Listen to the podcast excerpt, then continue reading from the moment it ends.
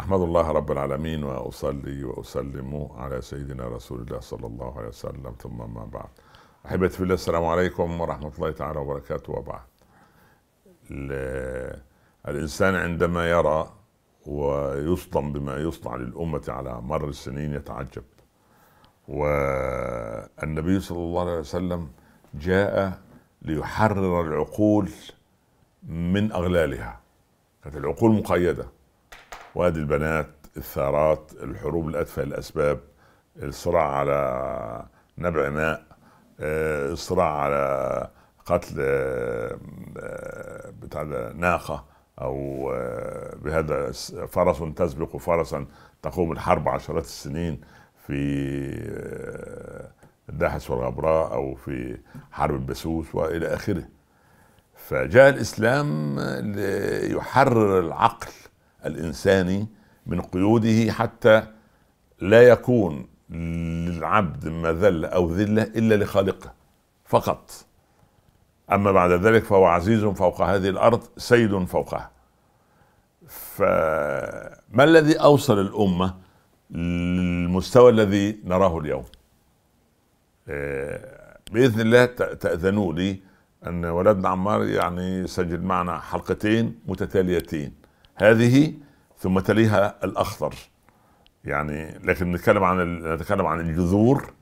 يعني جذور ما وصلت إليه الأمة من تجهيل أو تفريغ عقل أو عارفين زي ما يعملوا يقول لك الولد اختطف أو خطفوا الثائر الفلاني أو خطفوا البنت الفلانية. فالعقول الإسلامية اختطفت وهي موجودة مكانها. يعني اختطف التفكير فيها. بدأ الإسلام والعدو الأساسي للإسلام كان قريش. بس فلما انتقل النبي صلى الله عليه وسلم إلى المدينة صار العدو عبارة عن قريش مع الإمبراطورية الفارسية والإمبراطورية الرومانية. ثم جاءت الخلافة الراشدة وكان يترصد بها أيضا أو تترصد بها الامبراطوريتان الكبيرتان. جاء العصر الأموي كانت تواجه آه، يعني كانت أقرب إلى عصر الخلافة شوية آه، مع بعض التجاوزات لكن كانت قوية فيها فتوحات لكن يعاديها أيضا من داخلها من يسمون بالخوارج ومن خارجها الرومان الدولة الرومانية أيضا آه، لأن الدولة الفارسية قد انتهت بالقادسية على يد سعد. ابن أبي وقاص رضي الله عنه في زمن سيدنا عمر. جاءت الدولة العباسية كان أكبر آه، مشاكلها آه، مع البرامكة وأنتم أعلم. انتهت الدولة العباسية جاءت الدولة السلجوقية. الدولة السلجوقية مشكلتها أنها يعني كانت تخشى من العرب. كان في صراع داخلي ما بينها أو يعني لا تحب العرب مع أنها دولة مسلمة. يعني السلجوقيين مسلمون. آه، انبثقت عنها أو أخذت الرايه منها الدولة العثمانية. الدولة العثمانية حقيقة أعادت الإسلام إلى منابعه قدر الاستطاعة. إلى أن جاء السلطان عبد الحميد الثاني وقبل أن يتولى زار أوروبا. فزار دولا آه، دولا ثلاثة. زار فرنسا وبريطانيا وألمانيا. وعاد بهذا التقرير. قال فرنسا دولة مجون وله. أما الإنجليز آه، أو البريطانيين فدولة زراعة وثروة. أما الألمان فعندهم قوة وإدارة. وذلك حتى لما آه، بعث جيشه ليتدرب بعثوا في ألمانيا.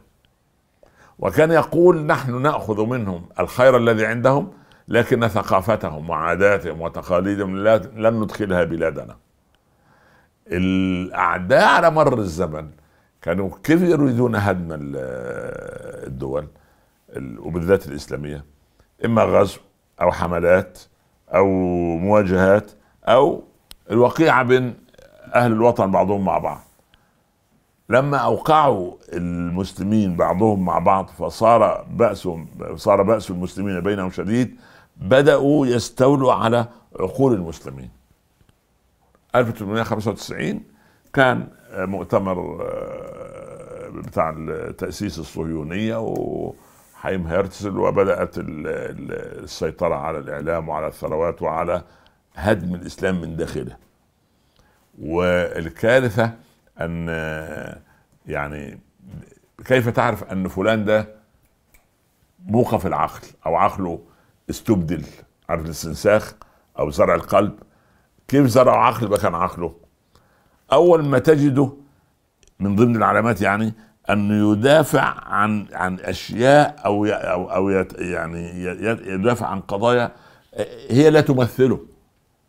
أنا في فترة الستينات كان هوشي منا وكان مش عارف ثوار نيكاراغوا ومش عارف جيفارا وشيء أنا يعني لا دخل لي بالمسألة. لكن لكن كنا يعني قد تدخل في الدراسة أو الثقافة أو أو أو إلى آخره. فحتى شوف المسافة بين ما ده قد التاريخ لا. لا يأتي بالجديد المسافة بين عمرو بن لحي اللي جاب الأصنام إلى مكة هبل واللات والعزى وإلى آخره بينه وبين أبو سفيان 400 عام. لكن في غزوة أحد كان لسه أبو سفيان لم يسلم. ماذا قال؟ قال اعلو هبل أوه. طب أنت بيدافع عن قضية هو يراها أنها للأسف الشديد زي بالضبط قضية الإيه المستحيلات الثلاثة الغول والعنقاء والخل الوفي أهم معلم في بداية القرن العشرين 1905 كامبل بانرمان رئيس وزراء البريطاني. آه، وكان بتاع حزب المحافظين. وكان يبدو أصله يعني معلوم آه، عمل مؤتمر سري أو دعوة سرية وجهها إلى الدول الاستعمارية. بريطانيا فرنسا هولندا بلجيكا أسبانيا إيطاليا. وفرض أمامه المؤتمر ده استمر سنتين ينعقد سرا.